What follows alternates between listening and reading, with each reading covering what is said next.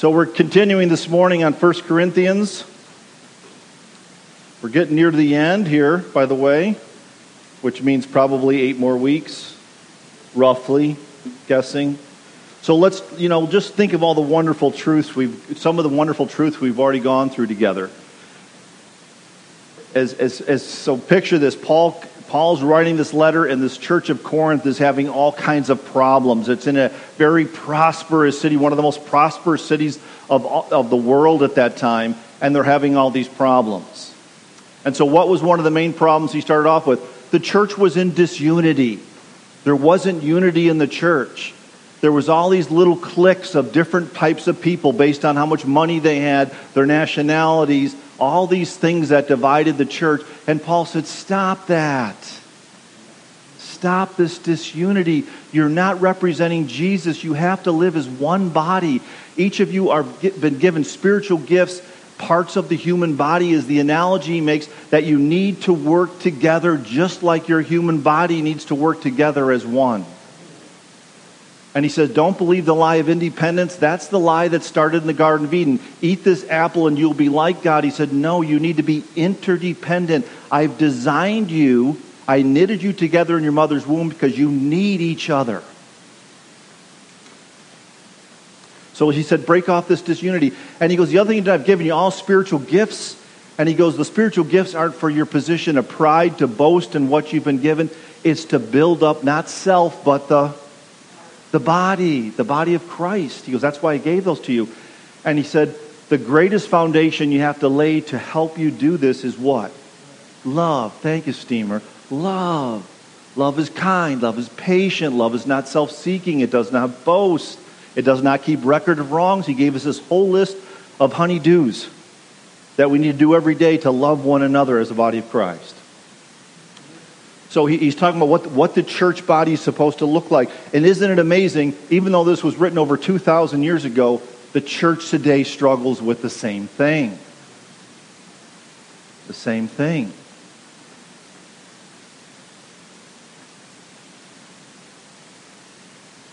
And then he talked about, you know, you guys have to deal with the sin in the church. Don't ignore the sin in the church. If there's sin in the church, you need to deal with it. Remember the specific analogy. There was a son sitting in church with his stepmother, and no one was talking about it.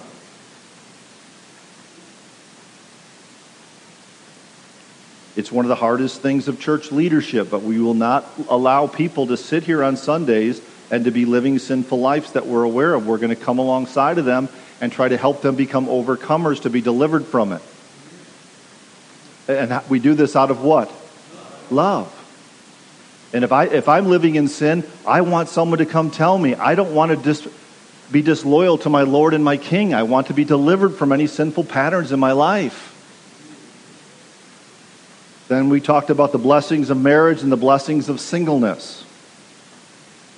We talked about Christian liberties. Yes, we've been given liberties, but don't miss the Christian responsibilities. The balancing truth of liberties and is, is, is responsibilities we've been given as Christ followers. I know this goes back a ways. I'm just reminding you of some of the beautiful things we've studied together. And then what we've been talking about recently is this beautiful thing called worship that we're doing here in the church is worship, our call to worship. And he talked about the right way to do the Lord's Supper. They were doing the Lord's Supper the wrong way. He was talking about this issue of the Word of God as being central and key to building up the church. And this basically this this honor and the glory of God and this element of respect as we come to worship each Sunday. And he said we have to do it what? Orderly. There has to be order in the church to worship God properly. So that's a little review. Now we're moving on to chapter 15. Now, chapter 15, I'm pretty pumped up about this chapter. As you notice, I get pretty pumped about every chapter, but this one is very, very good because now he moves off of a lot of these issues within the church and talks about the beautiful truth of the resurrection. And this is the longest chapter in the whole book of 1 Corinthians. So Paul builds on this, the gospel. This chapter 15 is the gospel. It's about this, the death of Jesus, the burial of Jesus, and the resurrection of Jesus. Now, they all knew that because that is the same gospel that saved them, but now he takes this long doctrinal teaching to make sure they fully and more deeply understand what is behind the, the death, burial, and resurrection of Jesus Christ. So that's what we're going to be talking about for, we'll see how Tyler and I break this up for at least a number of weeks and, and really get into the, into the study of this. So, with that said, if you would open your Bibles to 1 Corinthians 15, if you don't have a Bible, I have the scripture right in your bulletin. You could follow along in there. Or I'm going to put them up on the screen here if I remember to take out the PowerPoint. So, what, what Paul begins chapter 15 with is un, listen to this, please, brothers. Undeniable proof that Jesus died for our sins, that he was buried, and that he rose on the third day he's going to present a very logical, detailed proof of, of the death and burial and resurrection of Jesus Christ. Now, as I've got in your bulletin, there's three key categories he uses to prove this truth. And by the way, this is, this is undeniable proof that we need to take in about the gospel, right? So the first one is he proves them through the church. The existence of the church is proof that Jesus came and he died and was buried and rose on the third day. The second thing he says, I'm going to show you through scriptures, through the Word of God, through the prophecies that Jesus died, was buried, and rose from the dead. And the third thing he said, I'm going to present witnesses, a long list of witnesses that actually saw Jesus after he had rose from the dead. So you see how he's building this case to, to prove with undeniable facts and evidence that Jesus rose from the dead. So, you ready? All right, let's go. So, first, here is the church, the power of the gospel. He says, Now I would remind you, brothers, of the gospel I preached to you, which you received, in which you stand. So, you see, brothers and sisters, the first thing he says is that I want to remind you of the gospel. You've already heard the gospel. This is the gospel that saved you. This is the gospel that saved you. You, you probably heard it. That was the first sermon Peter preached. All the apostles preached it. I preached it to you. This is the gospel that saved you. And when he says that you received, he says that you received, which is exactly what he's saying, is that when you heard the gospel, brothers and sisters, let me go to you for a minute. There, I pray for each one of you. There was a point in your life where you heard that Jesus died for your sins. Okay, we got one amen. So one person in here got it. But no, that Jesus died for your sins. There was a point in your life, just like there was in the Corinthians church 2,000 years ago, where he was saying that you don't understand that you're all sinners. You are sinners. And there's no way, as we're saying today, that you're going to be able to work your way out of that. You're never going to be good enough to get into the kingdom of God. You have to have an atonement. You have to have a covering for your sins that comes from the shed blood of Jesus Christ. He had to die in our place. He had to die and take all the sins of the world upon us so that whoever believes in him would not perish but have eternal life. So if you're sitting here today and you've not realized that Jesus had to die for you, you don't understand the gospel. That he had to be buried and why is three days important? Because the Jewish culture, if someone was in the tomb for three days, then they were really, really dead. And as we know from Jesus, when he came to Lazarus' tomb, what was the proof after three days? The stink. The body's decaying. But then on the third day, he was raised from the dead. Do you believe that? That's the gospel. Because if he didn't raise from the dead, we're still dead in our sins. There's no evidence that he had victory on the cross. On the cross, Jesus said it's finished. At the resurrection, God the Father said it's finished. I've accepted the atoning work of my Son so that whoever believes in him will not perish but have eternal life. See, because when he rose from the dead, what, what was the victory of him raising from the dead? He defeated what? He defeated death, sin. I heard Satan. Those are the three things he defeated when he rose from the dead. Satan was declared defeated. Sin was declared defeated. Death was declared defeated when he rose from the dead. We can close in prayer. But the reality is that we have to realize this in the depth of our soul. The only way we could be saved. The only way we could be saved. Mm-hmm. So he said, so the, the, the, evidence, the evidence of the, of the death and burial resurrection of Jesus Christ is the church. It's those that believe. This church, not everybody here is a believer, I realize that. But those that believe know without any doubt that they were saved.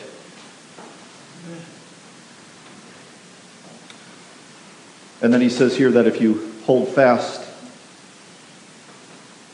to the word I preach to you, and what he, he's saying here is that if, if you stand in this word, if, if you hold fast to the word, this is evidence that you really become a born again believer. Don't miss this part, brothers and sisters. A lot of people sitting in church every Sunday think they're saved and they're not. They're not saved. He's not saying you can lose your salvation, but he's saying it, it, the evidence of someone that is saved is someone that holds on to the Word of God. They stand on the Word of God. It is their life. Let me show you another verse just to kind of build this a little bit. You all know this ver- these verses, I believe. It says, For those whom he foreknew, he also predestined to be conformed in the image of his son. So let's do a little test with all of you. See, now, I'm telling you this because I want you all to be saved. Are you conforming more and more to the image of his son? Are you becoming more like Jesus? I mean, it's a slow process, but you should start to see that I, I have more, I, I'm loving a little bit more like Jesus. I have the joy a little bit more of Jesus. I have the peace a little bit more of Jesus. I, I'm really seeing that I'm becoming this different person in Christ. Is that true for you? Then that's evidence of someone that's saved. He says, unless you believed in vain, and, and what he's talking about, and by the way, if we do believe, look at this list here. If that is truly us being conformed to the image of his son, and he says that in order that he might be the firstborn among many brothers, all those whom he predestined, he also called. Those he called, he also justifies. Those whom he justified, he also glorified. Nobody that's truly born again will ever lose their salvation. It's impossible. But the question is are you really holding on? Are you really standing in the Word of God with Jesus? Are you being conformed to be like Jesus? That's the test. I pray that's true for you. Now, the two types of people that we see in Scripture that are not doing that, let me just give you, because I, I want you all to be saved is the people that have shallow roots. Do you know the, the parable of the soils from Jesus? And, and see, what it is is that they don't have deep roots. They're, they're not serious about this new life. And it says when persecution comes, they, they fade away. They don't have roots. They, they can't sustain persecution. So they, they walk away from their faith because they don't have deep roots. Are you with me on this? Yes. So, so here it is. I mean, here's a picture. By the way, persecution in our time and in our country, well, it's getting there, but it's not the type of persecution they were dealing with in Paul's day. But here's, here's a picture is that someone that has shallow roots is someone that maybe does a little devotion in the morning, maybe not, not always in the Word every day, kind of busy, you know, but, you know, they go to church and they, they have a little bit of the Word here and there. Those are shallow roots. Those roots won't sustain you in a storm. And then what happens, they get around worldly people and they, and they, and they bring up Jesus and they start to get shamed by it. They start to, people say, what are you, what are you talking about? And they wither like a flower in the hot sun. They have no roots. They can't stand up to the word of God to these people. They say, don't, because if the roots are there, hey, whoa, whoa, whoa, what are you talking about? Jesus is my Lord and Savior. And if you don't believe, I want to talk to you because I'd like to see you saved instead of withering like a flower in the hot sun. They have no roots. Someone that stands on the Word is serious about the Word. They're in the Word. They're meditating on the Word. They're memorizing the Word. So they're ready for the persecution of the world. The other type are the seeds that are sown on weedy, thistle soil. Weeds, right? And what happens to them? What's that? Getting choked out. And what's choking them out? Things of the world, Jason, right? Things of the world are choking them out. The world, see, here it is. They love the world and they say they love God, but who always wins that battle in our hearts when we're double minded? The world does. See, they, they're not standing on the word, they're, they're more interested in what they're going to eat, what they're going to wear, where they're going to go, the fun, the movies, the, all the entertainment, all the things of the world. And yeah, they may have a little devotion or something in the morning, but they're not building their life on the Word of God. Are you with me on this? And so, it, as Jason said, it chokes them out. The little bit of word that's in them gets squeezed out of them, and they just start conforming to the world. So, that's what he's talking about here. If you're really part of the church, the supernatural creation of church, you are serious about the Word of God because the Word of God is life for you. Amen? Now, just, I mean, you, you got to picture this, brothers and sisters, that the Corinthian church is very much like the church in our day.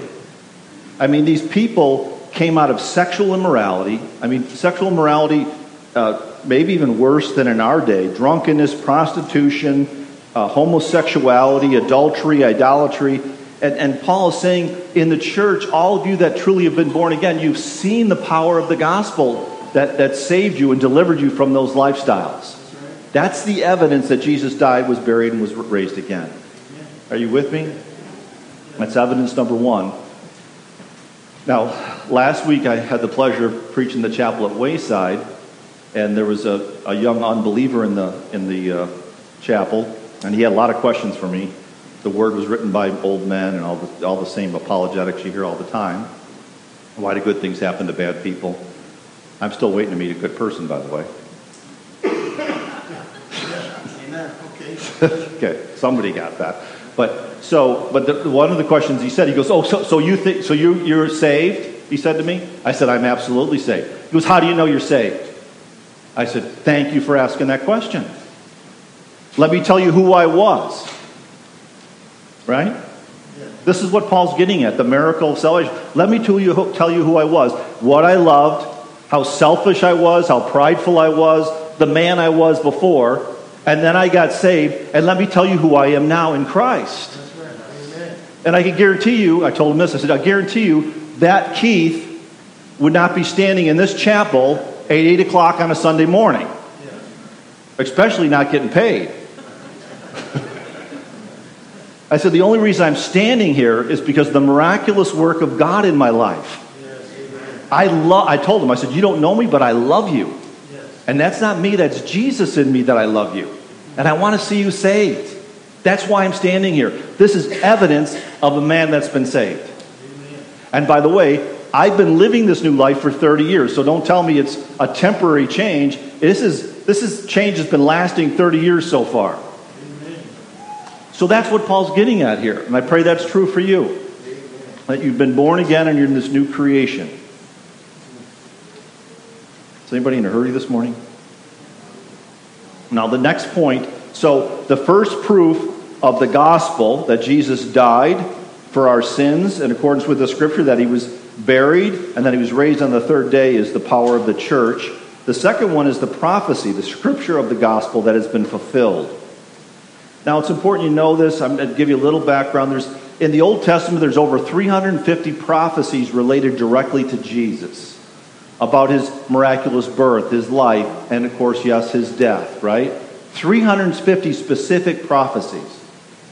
Do you know the probability of 350 prophecies becoming true? I, I used to have a slide with all the zeros. It fills up three, three slides of zeros. It, it is literally impossible for 350 prophecies to become true apart from the miraculous work of God. Here, here's a simple analogy What's going to happen to you tomorrow? What kind of prophecies can you make about your day tomorrow? They can't even predict the weather right now. Doesn't that frustrate any of you? All the satellites and everything else, they still can't predict the weather the, the reality is if you sit and reflect on your ability to predict anything about how your day is going to unfold tomorrow, you know how hard it is to, to predict the future. But the, the undeniable proof that Paul's talking about here is that there's over 350 specific, not just kind of vague, but specific. Jesus will be born of a virgin, he'll be born in Bethlehem. And on and on the list goes that are almost impossible. They are impossible apart from God to happen. Let me just show you one about the death of Jesus Christ out of Isaiah 53. And by the way, Isaiah, Isaiah was written 700 years, listen, 700 years before Jesus was born. Talking about predicting what's going to happen tomorrow. Why don't you start predicting what's going to happen 700 years from now? Pretty hard to do. But, let me show you how specific uh, Jesus predicted this, or God predicted this through Isaiah. But he was pierced for our transgressions, he was crushed for our iniquities. Upon him was the chastisement that brought us peace, and with his wounds we are healed. Do you see that? Jesus died for our sins. He died so that we would be healed. Have you been healed? Have you been healed? All we, like sheep, have gone astray. Have you got, did you go astray? Were you a sinner? We have turned everyone to his own way. Did you live life your way for some period of time in your life? And the Lord has laid on him the iniquity of us all. He took all of our sins that we committed as we did life our way, and he put them upon Jesus. Isn't that amazing? Have you been healed? What is the healing we experienced? How about forgiveness for our sins? Isn't that healing? Isn't that wonderful? They were cement bags on my back. He took them from me. He took all my sins. He took all of your sins if you're truly a believer. He healed us. And not only that, at that same moment that He took all of our sins away, He said, Oh, beloved son, beloved daughter, you are forgiven of your sins. I have taken them. You're a new creation in Christ. And He put the Holy Spirit to live within us. And He says, Satan no longer will have power over your life. You can now say no to sin, say no to flesh, say no to temptation. And this Holy Spirit will be with you always, leading you and guiding you in this new life in Christ. I was healed. I'm being healed by the power of Jesus. You are too. If you're born again, you know exactly what I'm talking about. You're healed not only of your sins, how about this? You're healed of the sins that were committed against you. Some of you have burdened some terrible sins that have committed against you. Jesus takes those too. He takes those sins. He says, I got those too. Forgive them, and I, and I will take care of you. I hope you were healed. Pray you were healed. And it says he was oppressed and he was afflicted, yet he opened not his mouth like a lamb that is led to the slaughter, and like a sheep that before its shears is silent, so he opened not his mouth. That's what Christ did for you. That's prophecy 700 years before Jesus was born that he must die for our sins so that we might be saved. And then he confirms it at the, at the, at the Last Supper. He says, This is my blood of the covenant, which is poured out for many for the forgiveness of sins. So when we take communion, we remember what Jesus did for us so that we might be healed.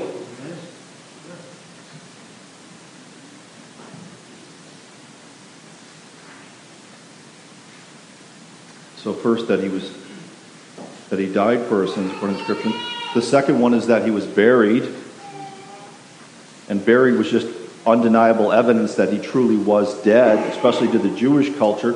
And Jesus prophesied this himself when he said, He answered, A wicked and adulterous generation asked for a sign, but none will be given except the sign of the prophet Jonah. For as Jonah was three days and three nights in the belly of a huge fish, so the Son of Man will be three days, three nights in the heart of the earth. Jesus himself prophesied that he would be buried for three days in the tomb. And the third one, of course, is, is the the wonderful truth of the gospel is that, that he, he was raised on the third day in accordance with the scriptures. There's our Easter Sunday, right? Easter Sunday, that he was raised according to the scriptures. This was prophesied too. Uh, I'm just going to go to Jesus' prophecy about his own resurrection. He said, From that time on, Jesus began to explain to his disciples that he must go to Jerusalem and suffer many things at the hands of the elders, the chief priests, the teachers of the law, and that he must be killed and on the third day be raised to life. He prophesied his own death and his own resurrection. Why is that so important? Why is this gospel message so important?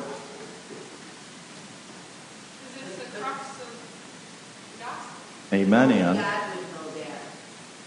Yeah, only God would know that. Thank you, Robin. Ann, very good.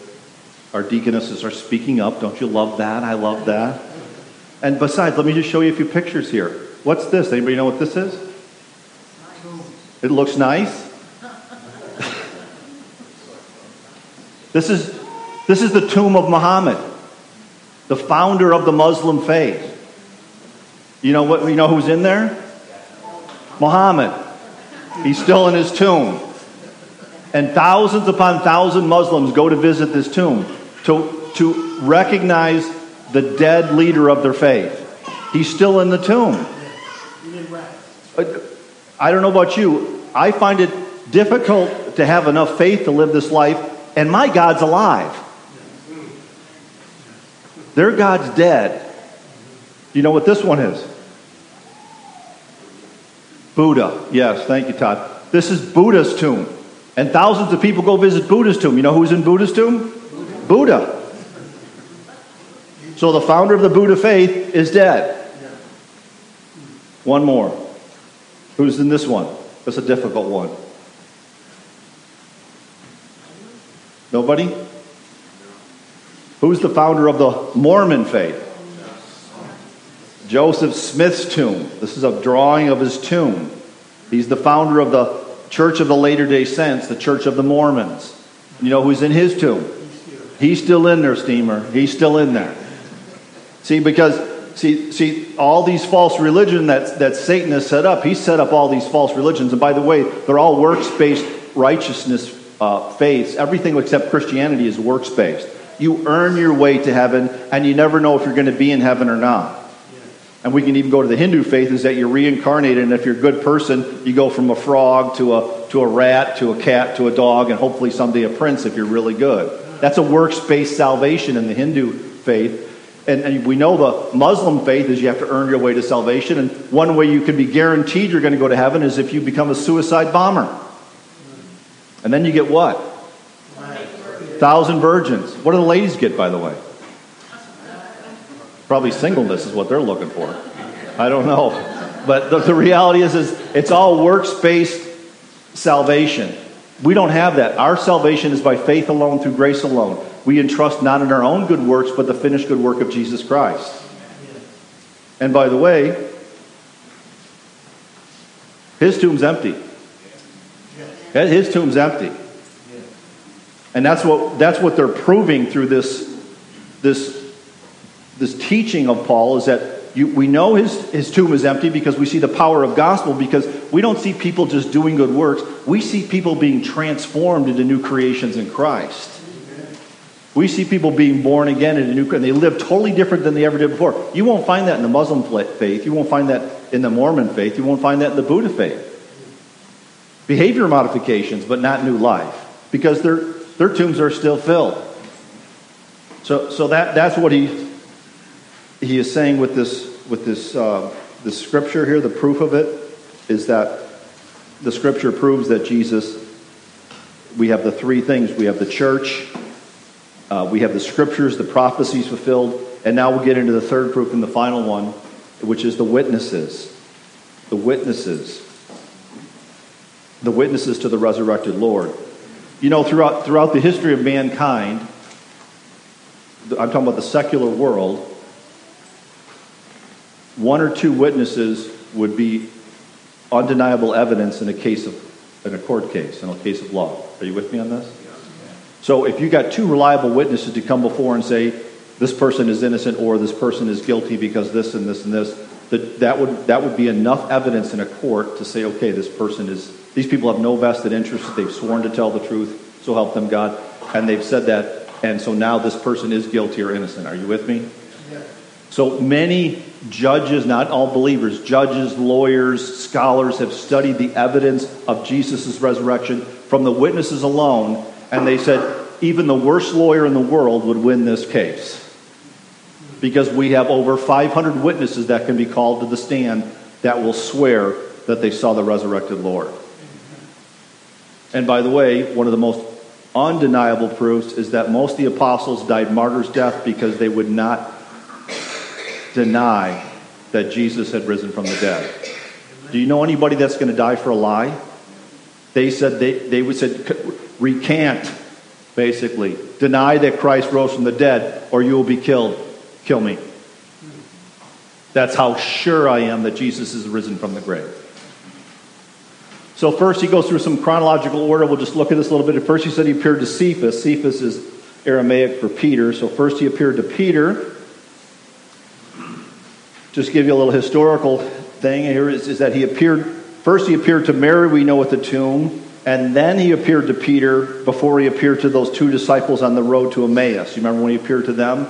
So the evidence indicates that he, he appeared to Peter somewhere between those two incidences. The scriptures don't tell us why Jesus appeared to Peter first or apart from the other apostles, but I think we can assume that you know Peter was the designated leader of the apostles. He had just denied Jesus three times, and so it, it, we don't know, but he probably appeared to Peter to re-encourage him to uh, you know to return to his faith. He was probably very discouraged at that time. But Peter did have a one-on-one uh, revelation a time with the risen Lord where something happened there. I believe it's encouragement and uh, equipping Peter for the rest of his life. By the way, we know Peter not only died for his faith, he refused to be crucified like his Lord, he was crucified upside down. So, what a transition from someone that denied him three times to someone said, I will not deny my Lord, you can crucify me. In fact, crucify me upside down. Second one is he, then, he, then it says then he appeared to the twelve. We all know this. This is in Scripture. The first time he came to the upper room, who wasn't there? Thomas wasn't there, and we call him what? Doubting Thomas. But then he appeared to him again, and Thomas was there, and he said, "Okay, Thomas, come on over here. Touch the scars in my wrists and in my side. I want to show you it's really me." So he appeared to all the apostles. They had all seen the risen Lord. Peter had seen him on his own, and he saw him with the other apostles. And then it says he appeared to more than 500 brothers and sisters, by the way, at one time, probably children too, most of whom are still alive. Now, this was written 20 years after Jesus' ascension into heaven, but even 20 years later, most of these 500 people that saw Jesus were still alive and they were part of the church. Wouldn't that be cool? You're sitting in church, oh, yeah, there's 15 people here that saw the risen Lord. Why don't you talk to them?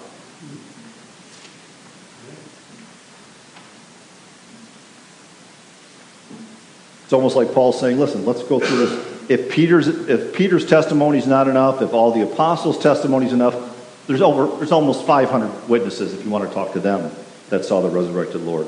Then it says he appeared to James. Do you see that?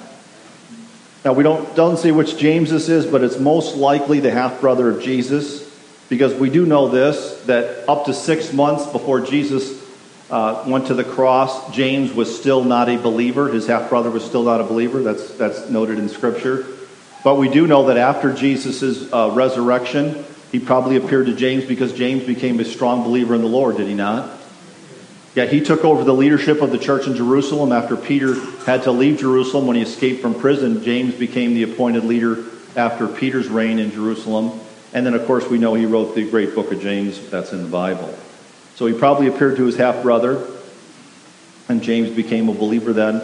And then it says to all the apostles again.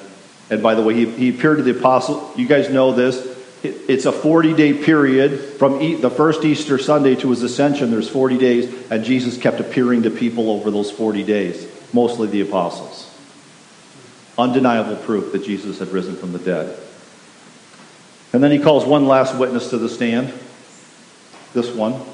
Last of all, as to one untimely born, he appeared also to me. This is the Apostle Paul. I also saw the resurrected Lord.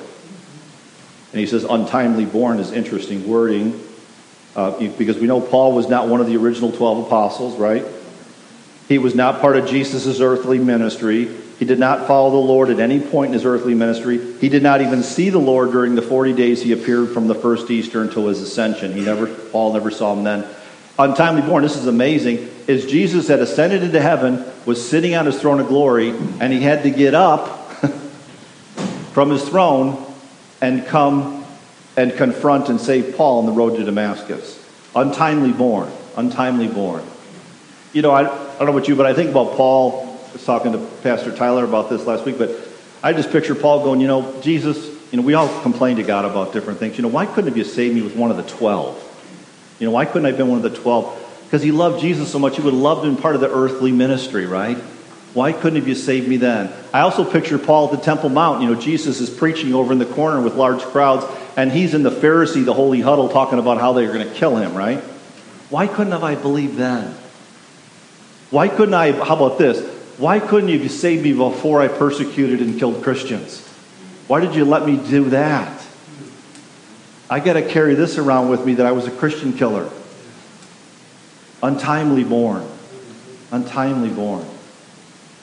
But I'll come back to that point in a second. But that, that's what he's talking about here uh, is one that was untimely born. And he says, because this, for I was, I am the least of the apostles, unworthy to be called an apostle, because I what? Persecuted the church. Persecuted the church.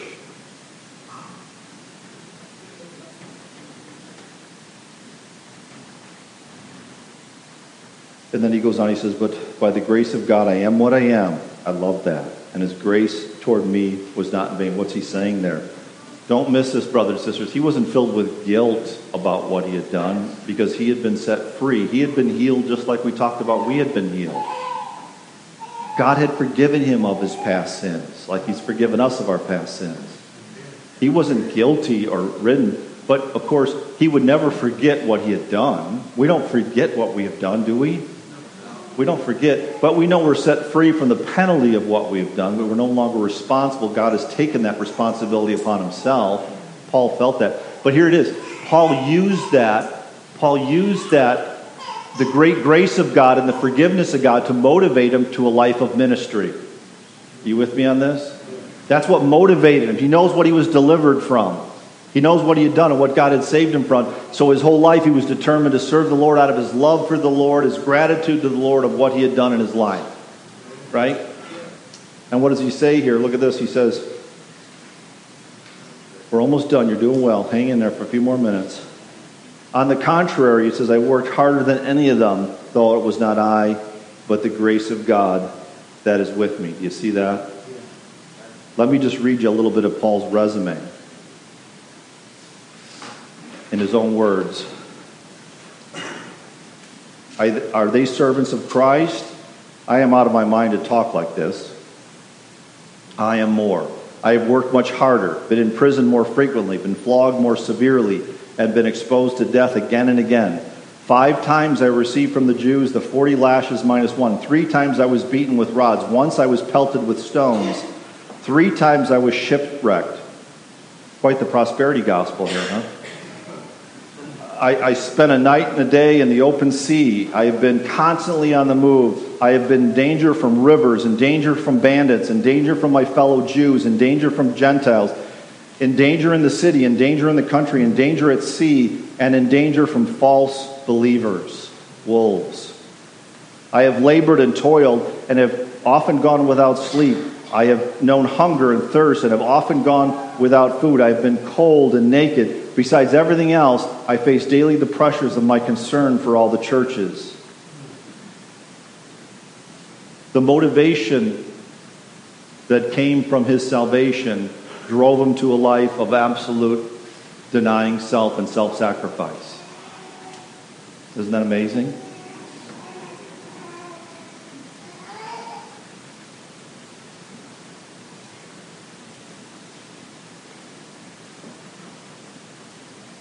So he closes this section with whether then it was I or they, so we preach and you believe. This is the gospel. This is the gospel. Undeniable proof that Christ died for the sins according to the scripture, that Christ was buried, that Christ was raised on the third, door, third day according to the scriptures. The church, the power of the gospel. The scriptures, the prophecy of the gospel. The witnesses, the proclamation of the gospel. Let me go to just an application point. Are you saved? Are you saved? Do you, do you see how you're being conformed more and more to the image of Jesus? This Is this true for you? The good news is if it's not true for you, it's not too late. You can be saved today by surrendering your life to Jesus Christ.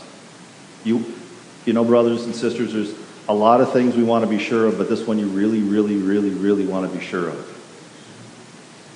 Don't, don't, do you have roots on shallow ground? Can you withstand persecution? Are, are your seeds planted within the thistles and weeds? Are you kind of really torn between the world and the Word? Are you with me on this? But the good news is that you're still alive. You can, if you're not saved, you can still be saved. You can still surrender your life to Jesus and enter the family of God. One last application point. When were you saved? Were you saved later in life? I think a lot of you were saved later in life. And I was saved later in life. I was 32. So, you know, do you have, do you have, were you untimely born? Do you, do you wish you, do you ever wish you grew up in a Christian home or saved as a young boy or girl?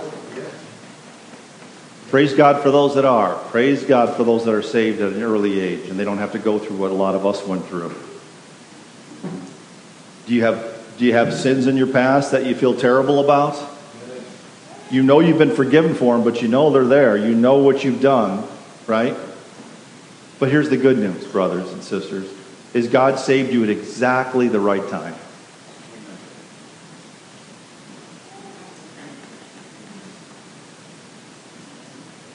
I can't see Ann, so I won't weep as much. He, he saved Apostle Paul at exactly the right time.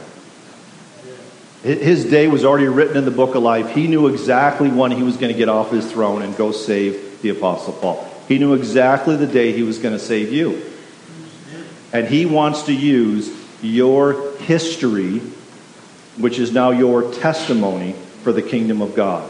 He wants to use all of your sin, all of your pain, all of your suffering, to, and, and now you realized what you've been delivered from, and he wants us to go full of gratitude, full of love, full of thanksgiving for the King of Kings, and He wants us to pour out our lives as living sacrifices.